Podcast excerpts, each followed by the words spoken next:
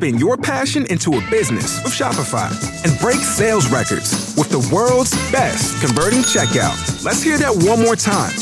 The world's best converting checkout. Shopify's legendary checkout makes it easier for customers to shop on your website, across social media, and everywhere in between. Now that's music to your ears. Any way you spin it, you can be a smash hit with Shopify. Start your dollar a month trial today at shopify.com slash records.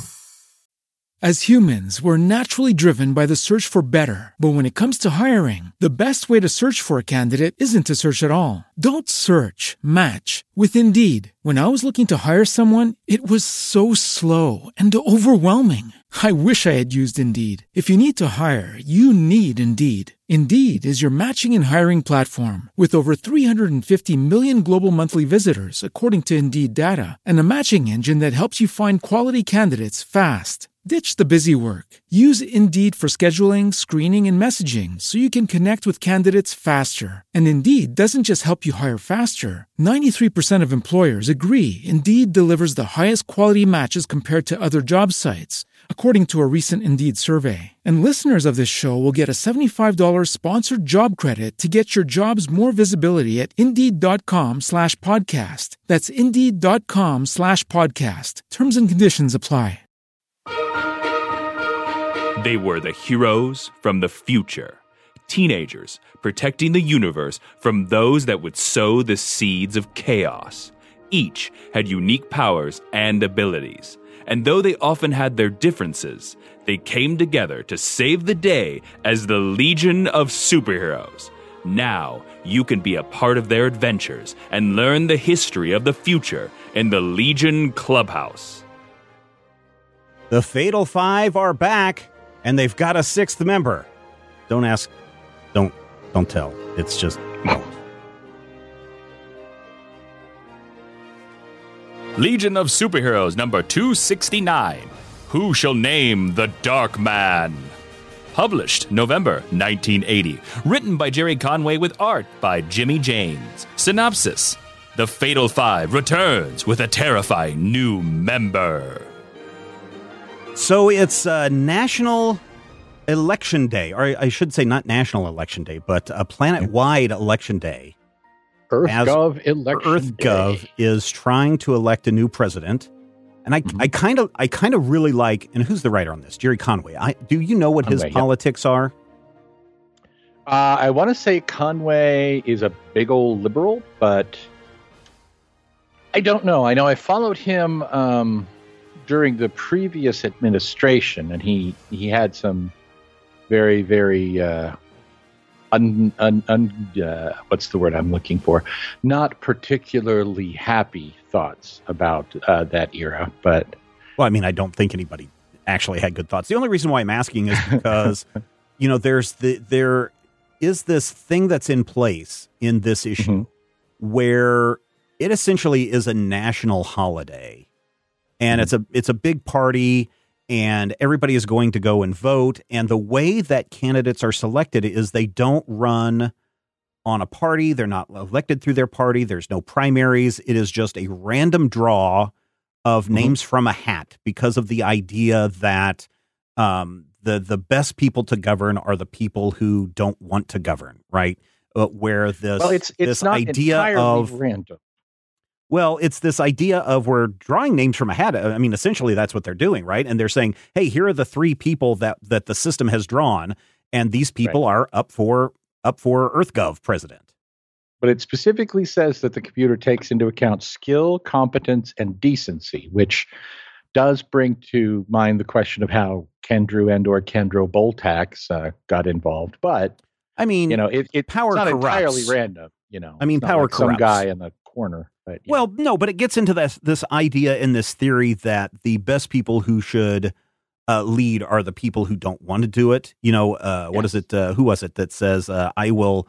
Um, great men have um, greatness thrust upon them, and I, I forget what the exact phrase is, but it is some men are born great, others have greatness thrust upon them. I believe. Yes, and that's kind of the way that this setup is, and I and I like that fact that it's not people want to be president; people are looking to uh, become career politicians unfortunately, the the way that we have things now is that people go to college to learn politics to get their political science degrees so that they can then go into politics or go into lobbying. And this mm-hmm. is just like, hey, you man sitting on your couch, go and become president or tell us why you should be president. And so then you get to stand up on election day and tell people why you should be president, and everybody listens to you. And then they go out and vote. And I think that that is really kind of an interesting system that the future builds up. And I, and I know that there is a political line of thinking. That's why I was asking about uh, Conway's politics. There's a political line of thinking that believes that that is how everybody should be selected. That, you know, uh, even at your local level, it's like, oh, who should be on the city council? Tim, Tim over there should be on city council. Tim, tell us why you should or shouldn't be on city council, and go through that, go through that, um, go through that uh, system. So I, I kind of sure. like that. I kind of like that idea.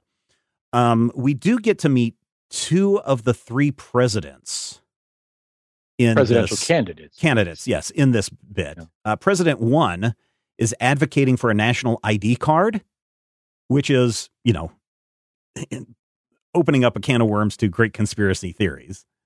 Uh, so many people are like, do not take a national ID card. And it's like, uh, dude, if you have a job, you already have a national ID card. It's called a social security card. Mm-hmm. Um, did you get a social security card when you went looking for a job, or did you get your social security card soon after birth? Because with me, I had to go and apply for my social security card when I was 13. I don't remember, Oh, honestly. And I know I, today, I like as like soon as you're born, mother had one. Yeah, as soon as you're born, basically within a few days, they have your social security number and everything ready, and they tattoo it on you, and they inject you with the microchips, and then your skin becomes magnetic. Oh, President One sounds like a great candidate. Well, I mean, I mean, you know, there are people who are like, "Don't let them see your face, man. They'll put you in a database." Know, and I'm right? like, "Boy, are you going to be mad when you hear about driver's licenses?" Yeah. Um, but you know, I I don't necessarily feel like at the time. First of all, this is a very young Gerry Conway writing. This is like a 26, 27 year old Conway. So I think it it may be one of those things where it's like, hey, let's come up with a cool future thought. And the story it's, does it's actually more on, name it's more in line. Arthur C. Clarke. Yeah, it is really in uh, line with things that are going on today. Yeah. Clarke and uh, to a lesser degree Douglas Adams both said that nobody who wants to be president should ever be allowed to right. be president. Right. Which honestly, I don't necessarily not believe that either, but I like the fact that here it's just, oh yeah, weird kind of cool future thing where everybody's out in the streets partying and it's it's supposed to be fun. And even Timberwolf is like, What is fun about this? I do not understand. Yeah. Because I am the designated Wolverine of the group and now I must be against everything. Ha ha ha. Do you? Uh, so I don't know if it's still in place today, but when we were younger, uh, mm-hmm. all the liquor stores and all the bars had to be closed on election day until after the polls closed, uh, and you certainly couldn't sell alcohol while the polls were open. That may have just been a Kansas thing, but mm-hmm. now mm-hmm. that's not the case. Um, I'm certainly a big advocate of making election day a national holiday for presidential mm-hmm. elections mm-hmm. and even midterms uh, because what ends up happening right now, and I, I'm sure many people listening know this, but for those of you who are outside of the United States, uh, your employer is supposed to allow you time off from work to go mm-hmm. and vote. Not yes. every business does that correctly or mm-hmm. in the spirit in which it is intended. And so there's a lot of people who just literally cannot take off work because they need the money or because their employer is a jerk uh, or yep. you know, uh, mainly the, it is the work thing that that keeps people away from from the polls. And certainly, right. there's a big push to make election day a national holiday. And then, of course, there's one political party that doesn't want that to happen because if too many people go out and vote, for some reason, they always lose. so there you go. Well, I want to say that the ban on um, the ban on alcohol sales on election day is actually a relic of prohibition. Mm. I want to say that during during that time, uh, the polling stations and uh, the bars were the same thing, or maybe pre-prohibition.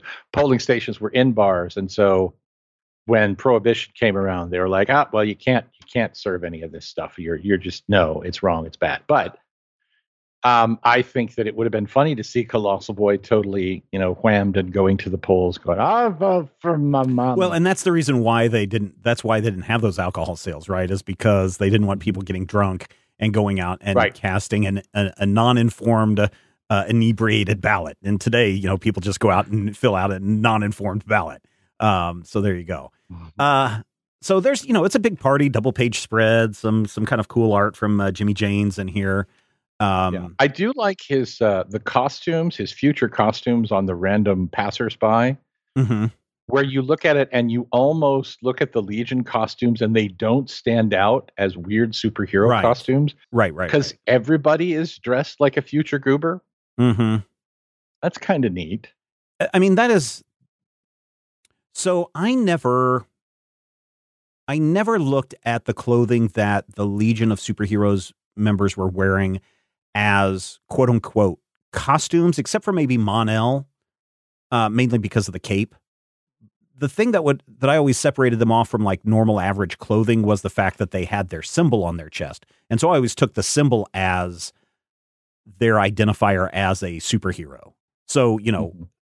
Princess Projectra or Colossal Boy or somebody could just be totally changing their clothes every issue, and as long as they had that symbol on their chest or on their right? uh, lapel or wherever that they have it, then that would designate them as members of that of that superhero group. I kind of always looked at things like um, Invisible Girl just as kind of like Mhm. clothing that she would wear Girl. from her qu- yeah Phantom Girl clothing that she would wear from her quote unquote uh, country kind of stuff. the world.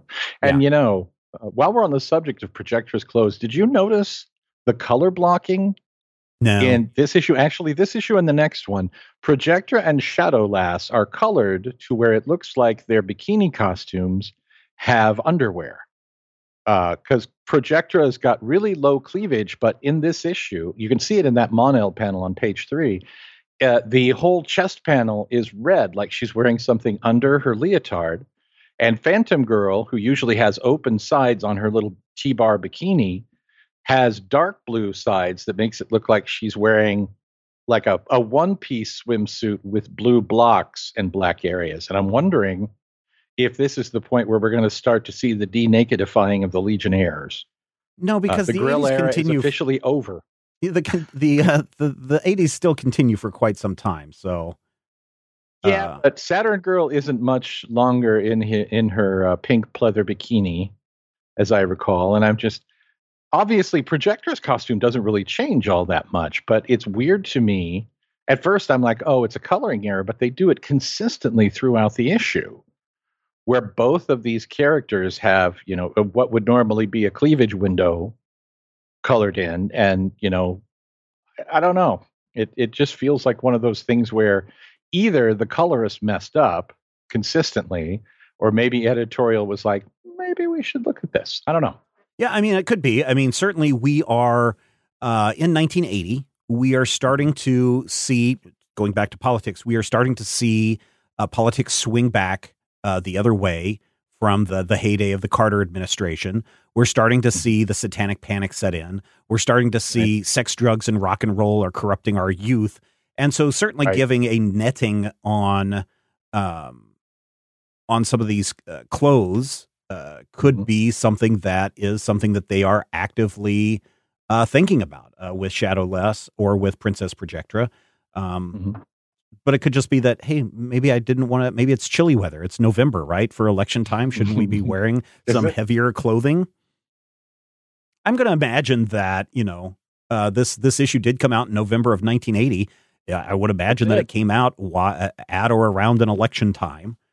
Uh, Well, so it would have come out in August, late August, mean, early September. right around an election time. I mean, that's if you turned on TV, you'd hear Reagan say, "It's morning in America, and I'm here to make the world better."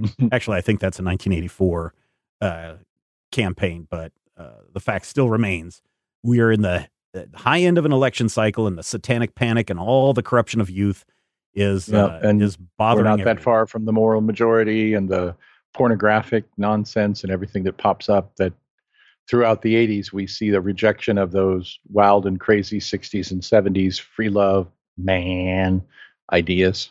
So Yeah. I get yep. it.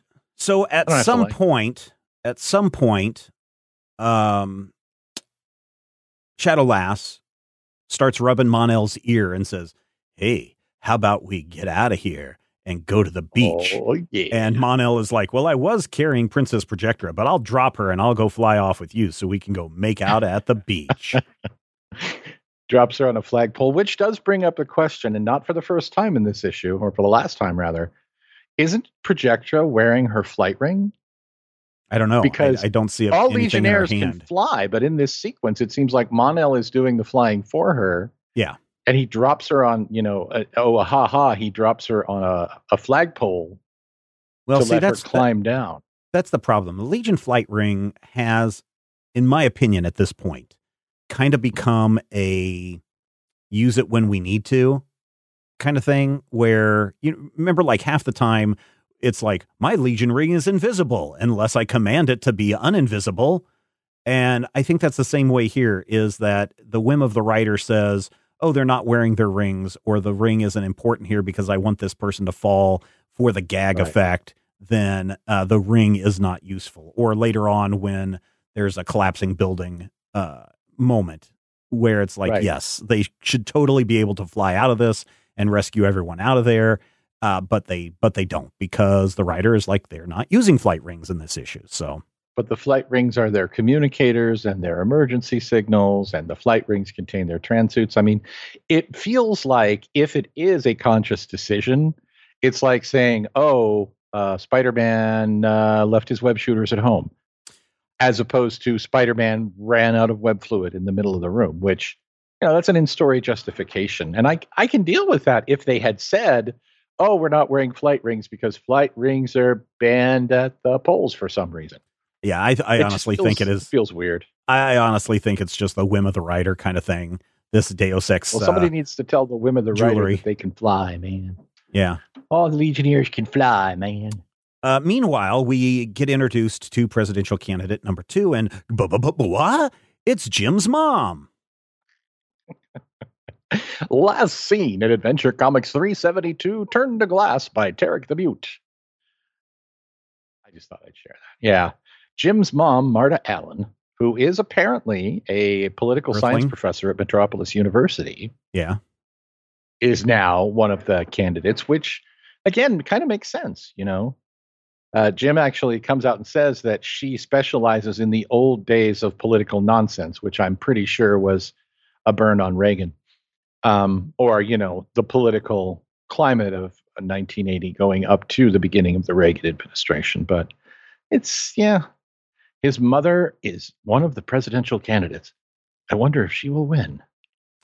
Uh, I don't know, but they certainly do bring up the question of is this a conflict of interest? And I would like to know why people are concerned that this might be a conflict of interest. Well, in previous stories, we've seen EarthGov uh, basically flexing their muscles with the Legion. The whole uh, "one hero too many" story, where EarthGov came in and said, "Look, you only you can only have 24 Legionnaires, and we're going to force out Matter Eater Lad." I mean, we've seen Boltax, the previous president, and the things that he did to kind of manipulate the Legion.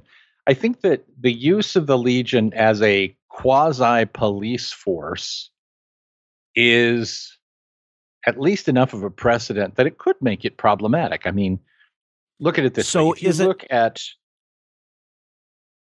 Is it problematic Mhm. that the Queen of England has sons and grandsons in the military? yes, up to a point. The Queen doesn't make policy decisions for the United Kingdom. So the Queen Well, she is might the be she is the aware. She is the head of the armed forces of England. Yeah, but I don't know that she's the one who literally makes decisions about, you know, invading the Falkland Islands. I mean, she Uh, can if she wants. Uh, that that is her right. She's she uh, the way it's it, it says is the authority to issue orders has been delegated to her commanders in the field, but she does retain the right to issue orders personally. But I think that you know, uh, for instance, if you and uh, Mrs. Schleicher were both in the military, and she outranked you, they would not put you directly in her chain of command in most situations. Well, and so the but um, isn't but isn't the Legion then? Aren't they their own independent organization that has oversight? Not necessarily the Legion is under the direct command of the president of the United Planets. Mm-hmm. But we've seen the president of the United Planets give the Legion direct orders and have the Legion respond. I mean, sure, it is not consistent. In some stories, the Legion is absolutely an independent body, and in some stories, EarthGov or the UP can push them around. To, you know, but I think that's the same way. That's the, well, the whim of the writer. But but that that's the same way with the Justice League, right? The Justice League is its own independent agency. But if the president calls up and says, Superman, Batman, Wonder Woman, I need your help now, they're going to respond. I don't think you would ever see it. Well, hopefully, we've never seen an issue where Superman's on the phone with the president going, Yeah, sorry, Prez, I can't help you. We're too busy grooving out on drugs, man, and then hangs up the phone. I think he would. I think he would Mighty respond. Specific issue you're writing there. it, it's it was the uh, pre Shadowlass getting covered up uh, issue of Superman. Uh, and then suddenly that one went out, and everyone's like, "Hey, we're going to crack down on you guys if you keep uh, putting yeah. on this outlandish, controversial moments where the president is uh, being shut down by by Superman of all people." So I think that you know, uh, just like today, um, I, I guess more like the the Justice League. If the president made mm-hmm. a request to the Justice League, they would do everything in their power to respond, but they're not going to deny a request right. or a quote unquote order from the president. Even when Lex Luthor was president, Superman was still doing things that the president asked. Um, right. Uh, he wasn't just going, no, you're Lex Luthor, you're evil. I will never do this. And I think the same thing goes true in the Avengers, right? The Avengers are not a military organization funded by the government. Mm-hmm. And so I think that I that's think the, the, same way with them. So I think Legion of Superheroes, in my mind at least, kind of works mm-hmm. that same way. They have some oversight by EarthGov because if you want to be a, a, you know a quasi paramilitary organization operating under the United Planets, then we do want to have some say, but we're not funding right. you, and we're not you know hopefully not uh, abusing our powers to control you, and, and vice versa.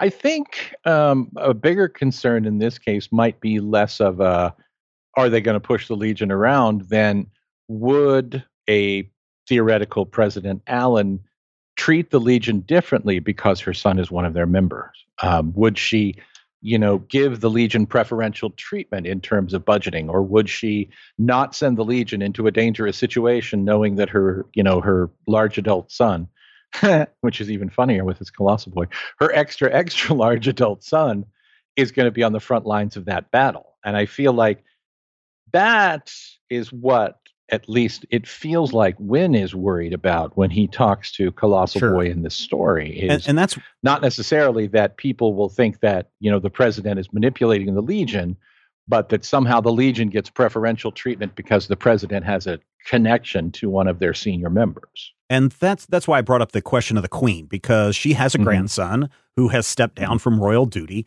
but while he was a member of the royal family he said, "I don't want a cushy military position. I want to go fly helicopters." I forget which what the name of the kid was. Uh, he's he was out flying helicopters, doing dangerous missions, stationed in Afghanistan, I believe, or Iraq, one of those two places, uh, in the line of fire. And I and that's why I, I was like, I don't I don't know. I mean, we don't know unless it's tested, right? You can't just say. Right. I mean, we, and I'm not saying you, as in you, Matthew, but you as the the royal you, or mm-hmm. we we can't just say, oh, this is obviously a conflict of interest because we don't know if it is until it's been tested yet. So mm-hmm. I don't know. Maybe maybe uh, Jim's mom, because of her ancient political science background, mm-hmm. knows about this and would would do everything she can to make sure there is no conflict of interest. I would hope so, but I think we're also getting into a point where in the in the 80s, you know, that that big push for relevance at the end of the 60s, the beginning of the Bronze Age of comics, that big push of the hard traveling heroes and mm-hmm. you know giving things these real world underpinnings and parallels we're kind of transitioning into uh, not necessarily realism in comics but more of a the world outside your window kind of naturalism story. And I feel like Thomas Well, definitely yes. touches on that in this issue to try and say, I, maybe even to get out in front of it to to try and say, hey, is this could this be a problem with the Legion of Superheroes?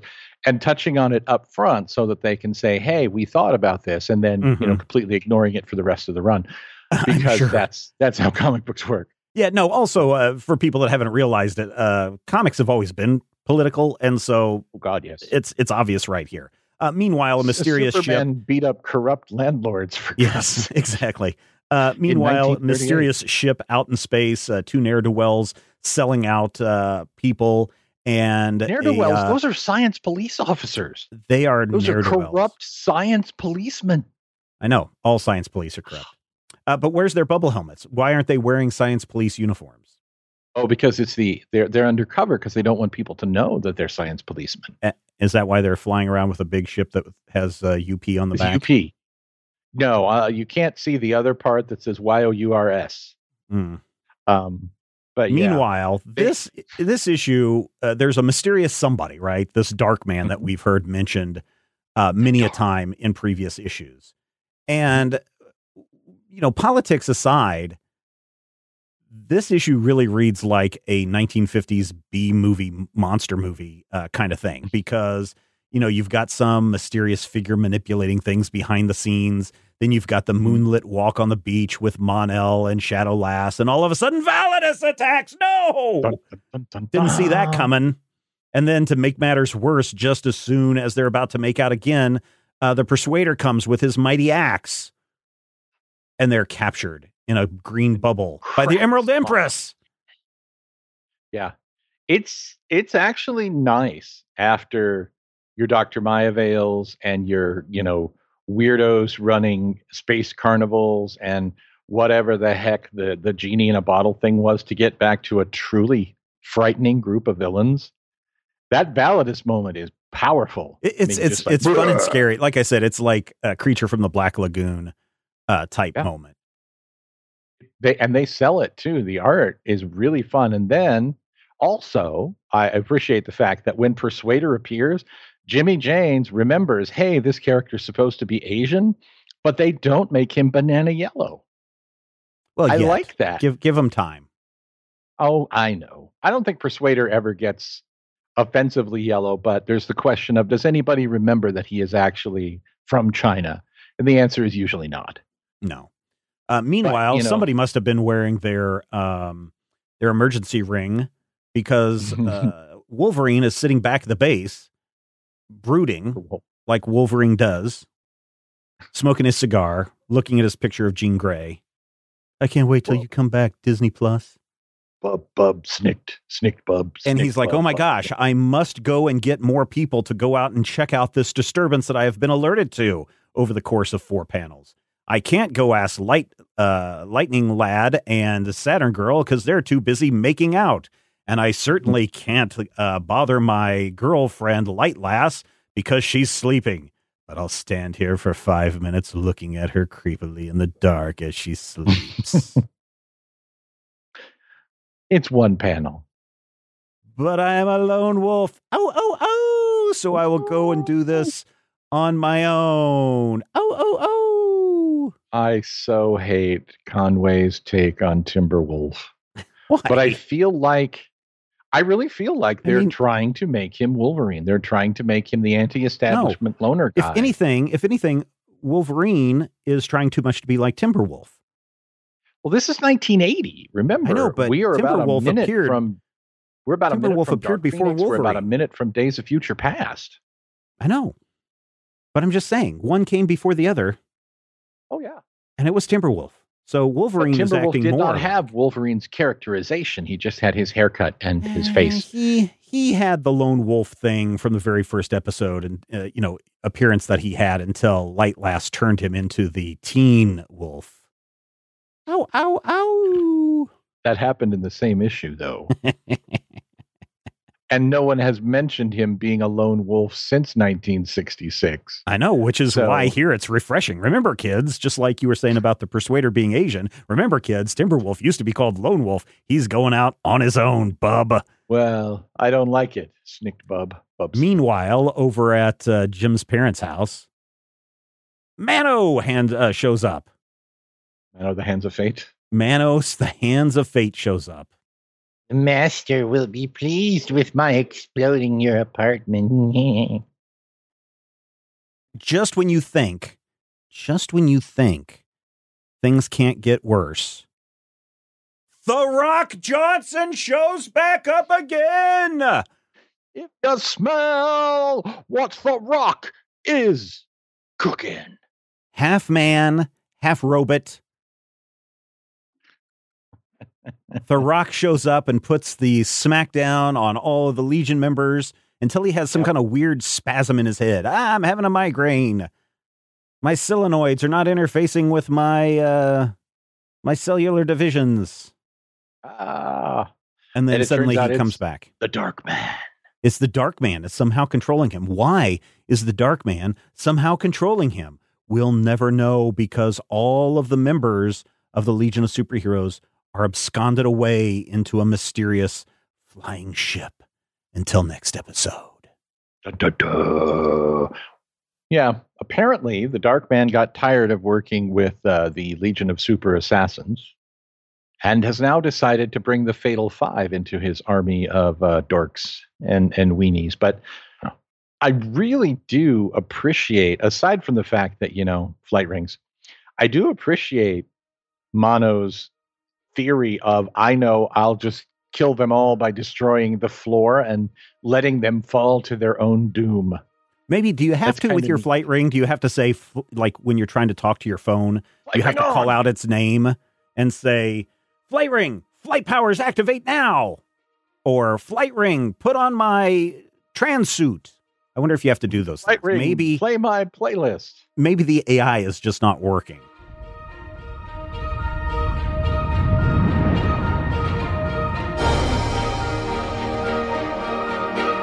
Legion of Superheroes number 270.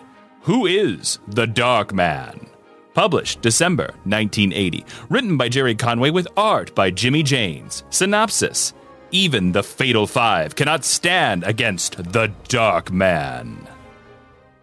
Anyway, in Yeah, the next issue, we are confronted with the question of who is the Dark Man, and we find our heroes are trapped in a bubble at the bottom of the ocean with Cthulhuoid monsters looking at them. And no matter what anyone does, Mon-El can't bust through the bubble. Uh, Wildfire can't shoot through the bubble. Uh, Princess Projectra can't Princess project her way out of the bubble. Shadow Lass can't lass her way out of. I don't know. Yeah, because there's too much light. Apparently, at the bottom of the ocean, Matthew, there's too much light for her shadow powers to activate. But she is the only one who can see uh, outside of Mon-El, uh, who can see out into the darkness of the, you know, the Marianas Trench or whatever to see the weird Cthulian monsters and Odessa octopi and things outside. So, Meanwhile, you know, superpowers from seeing the dark. me- meanwhile, Timberwolf is out doing Timberwolf things and then gets chastised by Lightning Lad and Saturn Girl when he checks in. And they're like, "You should have taken a partner." And he's like, "You guys were too busy smooching." By the way, is smooching allowed when you're on duty? And and then they're like, "Oh, okay, well, carry on then." Yeah. It just it, that feels very forced. I mean, part of my problem with Conway turning Timberwolf into this is it kind of gives us these these forced days of our lives moments of drama. Dun dun dun. Well, I yes and no. I I think that so here's the thing. In any kind of group group dynamic, I think Mhm. you're always going to have a loner, right? In the case of the Legion of Superheroes, you actually kind of have two loners in the group. Timberwolf Mhm. being one and Karate Kid being the other one. And and to a lesser extent Tyroc, but that's only because he's too afraid that if he gets close to people, they'll be zapped into his dimension, trapped there forever for all eternity or until he screams an opening for them to get out. So, yeah, maybe three loners in that group of 23. That seems about right. So, this gives us, like we were talking about before, where we were splitting the group up into three separate stories so we could go follow the adventures of teens in space and Earth teens, Mhm. and then whatever the other group was doing. Um, Mhm. This this gives you an opportunity to tell solo stories where you just have Timberwolf going and doing a thing. Or to an extent, we've had solo stories where it's just Duo Damsel and um and uh, Bouncing Boy on adventures. It's a trio story. Ah, I, but, I, mean, I get the theory behind it. I, I Mhm. think that, you know, especially under Conway, we focused on smaller teams and smaller groups of Legionnaires, yes, which I'm I'm fine with. I mean, there are a lot of Legionnaires, but I feel like when we switch writers, when we go from you know Conway to Levitz or back and forth from Levitz to whomever was from before him, we get these little pockets of characterization that only happen under a particular writer. And I feel like this whole all of a sudden Timberwolf is a loner. He's always been a loner. Just feels like something that only happens under Conway. And after Conway leaves, we get a completely different Timberwolf. Mm-hmm. And before Conway comes in, we had a completely, I mean, granted, we had an almost featureless Timberwolf from about 66 to 75, but still, yeah, I don't know. Well, and again, that goes a, to a character that annoys me is worse than having no character at all. well, and I think that is too. It's not that Lone Wolf's or not Lone Wolf. Timberwolf says, "I've always been a lone wolf." He says, "I was a lone wolf before. I'll be a lone wolf again. I don't need another member of the team." So it's not like he's saying, "I've always been a lone wolf, even though I've been working with all these losers the entire time." Um, so I think, and it also goes back to something that rules. Well, and I it's something that's Rules are for I suckers. think across comicdom is starting to show up. I mean, it's very prevalent today, but I think it's Mhm. starting to show up in the 80s and especially probably uh, the 90s more so. Is that every creative team comes on, they have their time to play with the toys, and then when their time is done, the toys go back in the box. Things kind of get reset or readjusted or retconned or whatever, so that the next writer can come in and do whatever they want to do with with the characters. And Right. you know, prior to the 90s where you had long runs of creators on um on comics as we've seen here, you maybe have writers maybe 12 issues, 14 issues, 16 issues. I don't think we've seen anybody do more than 24 issues at a time, correct? Mm, I can't think of anybody, not since uh, the Hamilton days. And even then, Hamilton was swapping off with uh, Nelson Bridwell.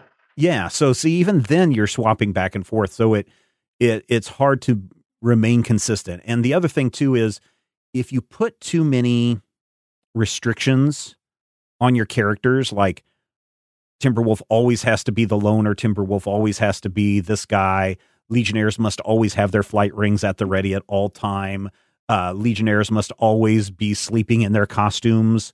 Uh, that kind of puts restrictions on the next writer. If they come in and say, well, man, I feel like I can't do anything new if this character can't change or evolve or be the way that I want him or her to be, or, I or guess. sleep in her underwear.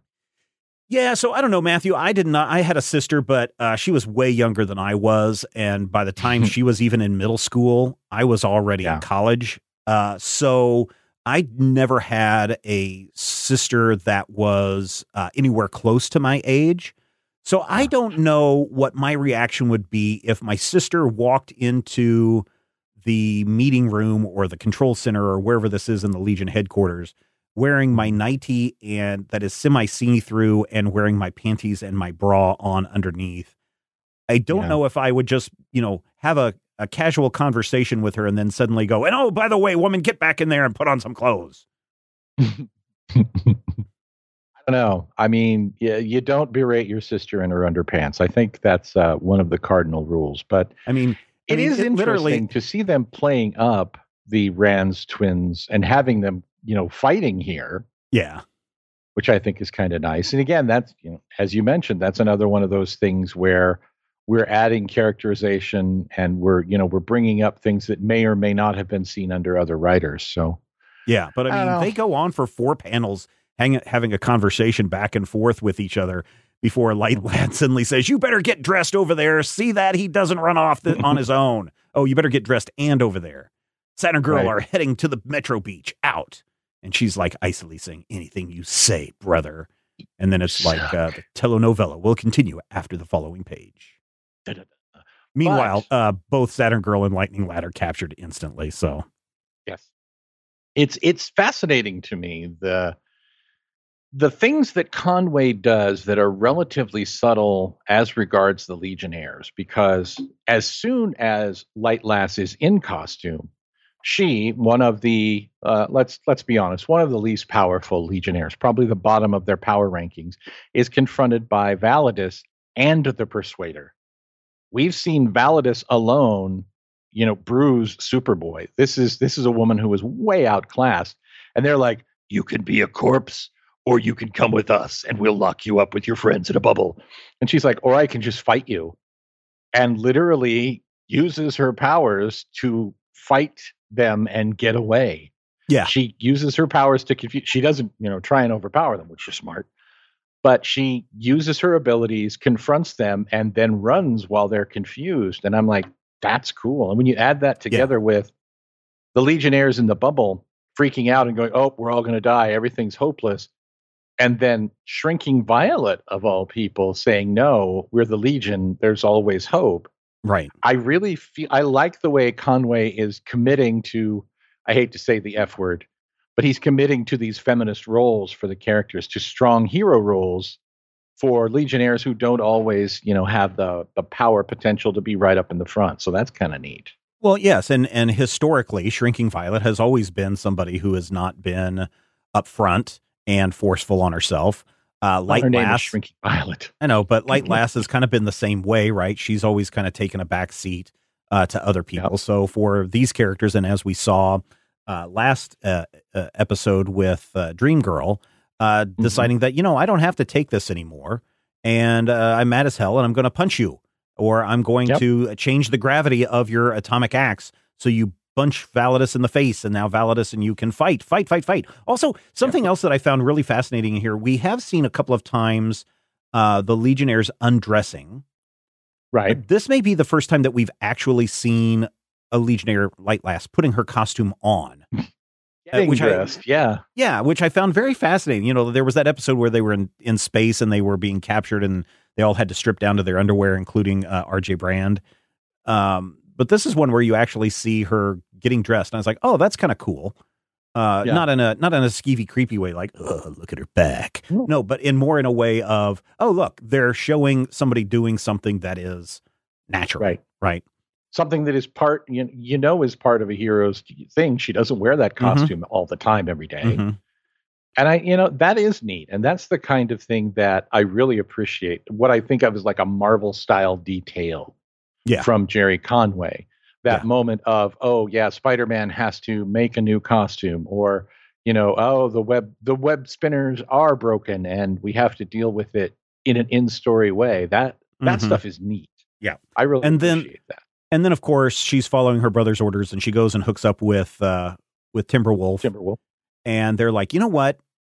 Maybe we need to go because they mentioned something about the Dark Man. Maybe we need to go and talk to the people that tried to attack us before. Yep. The Dark Man's thralls from Legion 253. Yeah, so Them we go back assassins. and we go back and we hang out with the League of Super Assassins, and they're all like, "Screw you, man! We don't talk with the pigs." And of course, they show that they're powerless to get out of their cages. And the Mhm. head science officer, policeman, is like, "Sorry, I didn't know that they wouldn't cooperate with you."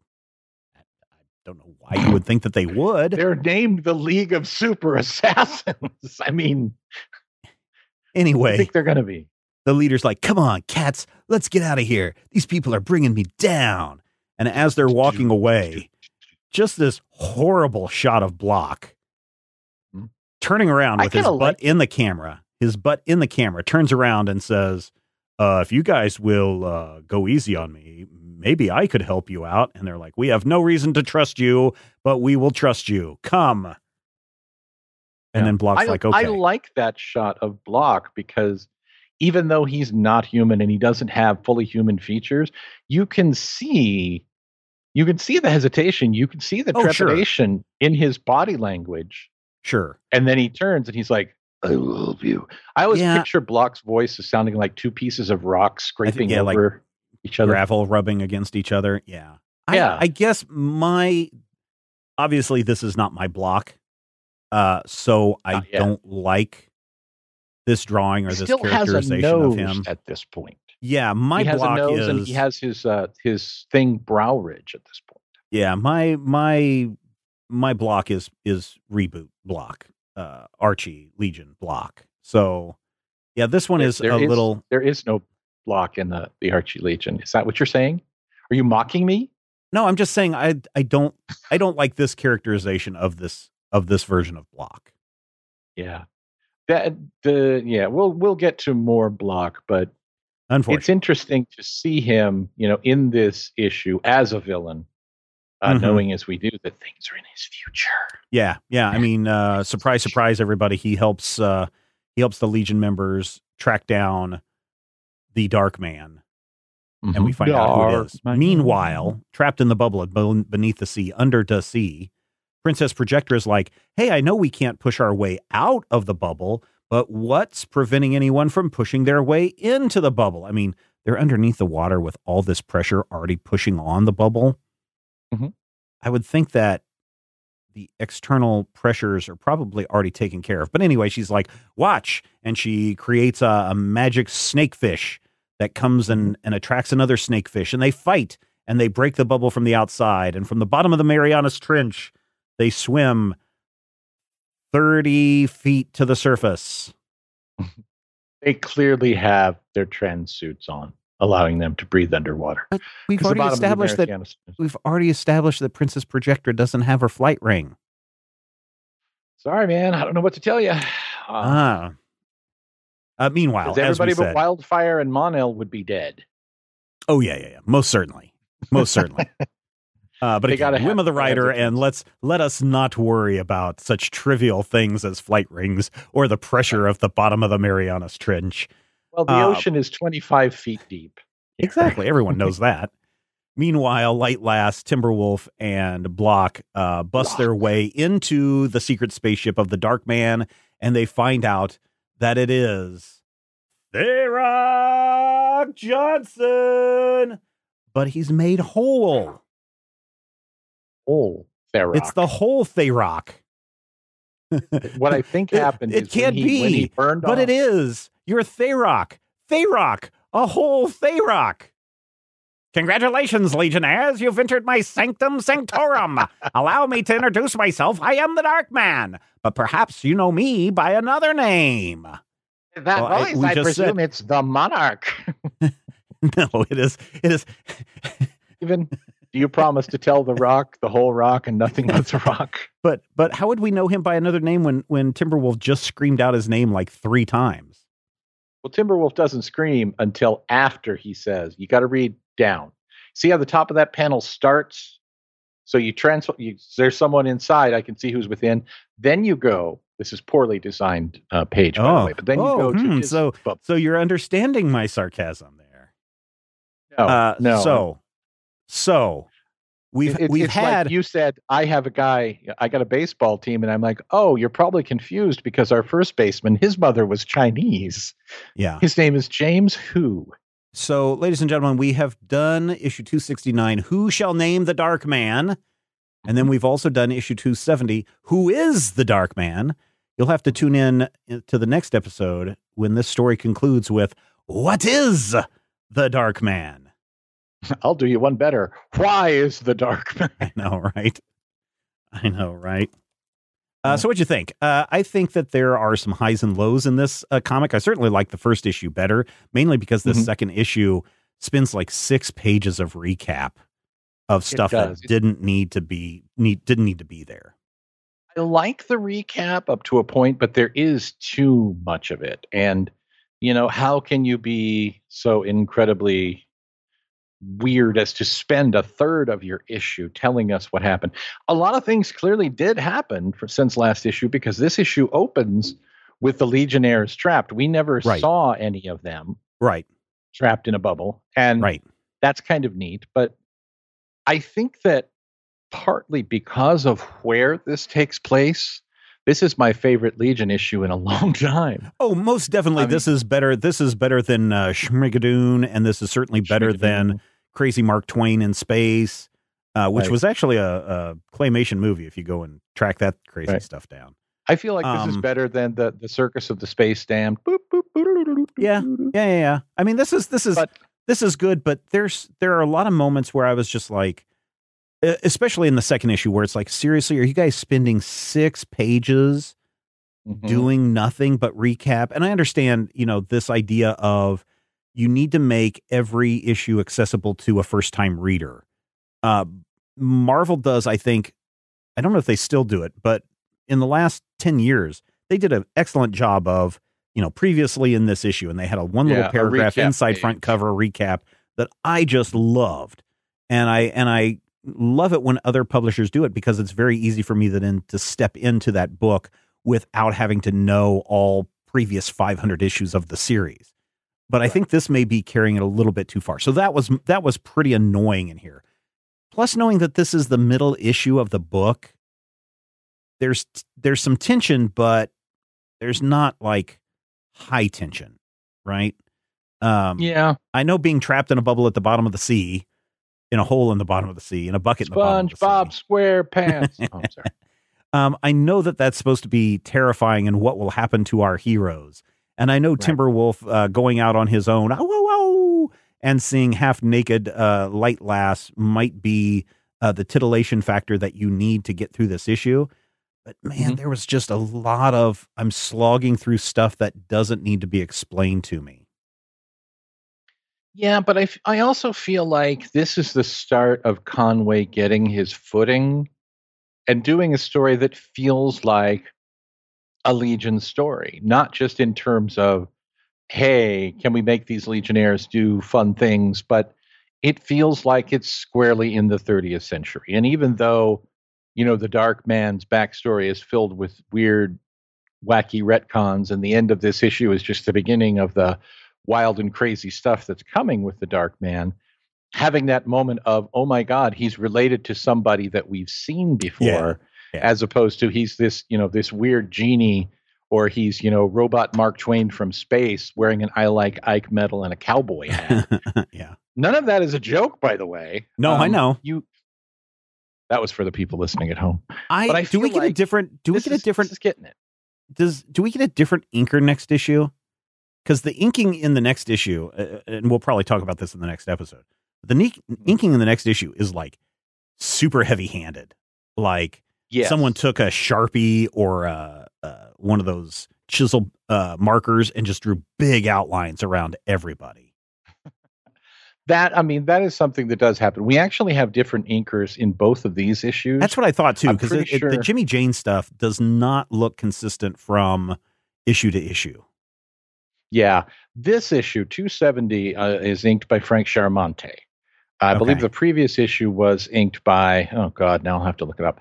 Eh, but yeah, right. the, when you see next issue, I want to say next issue maybe inked by Joe Staton again, but you get to a point where uh, one of the things about Jimmy Janes that is so incredibly frustrating is that his art is very very easily manipulated by the inker whereas if you know you're reading something like that starlin issue when we had uh, oh i'm sorry not starlin what was his name? Steve.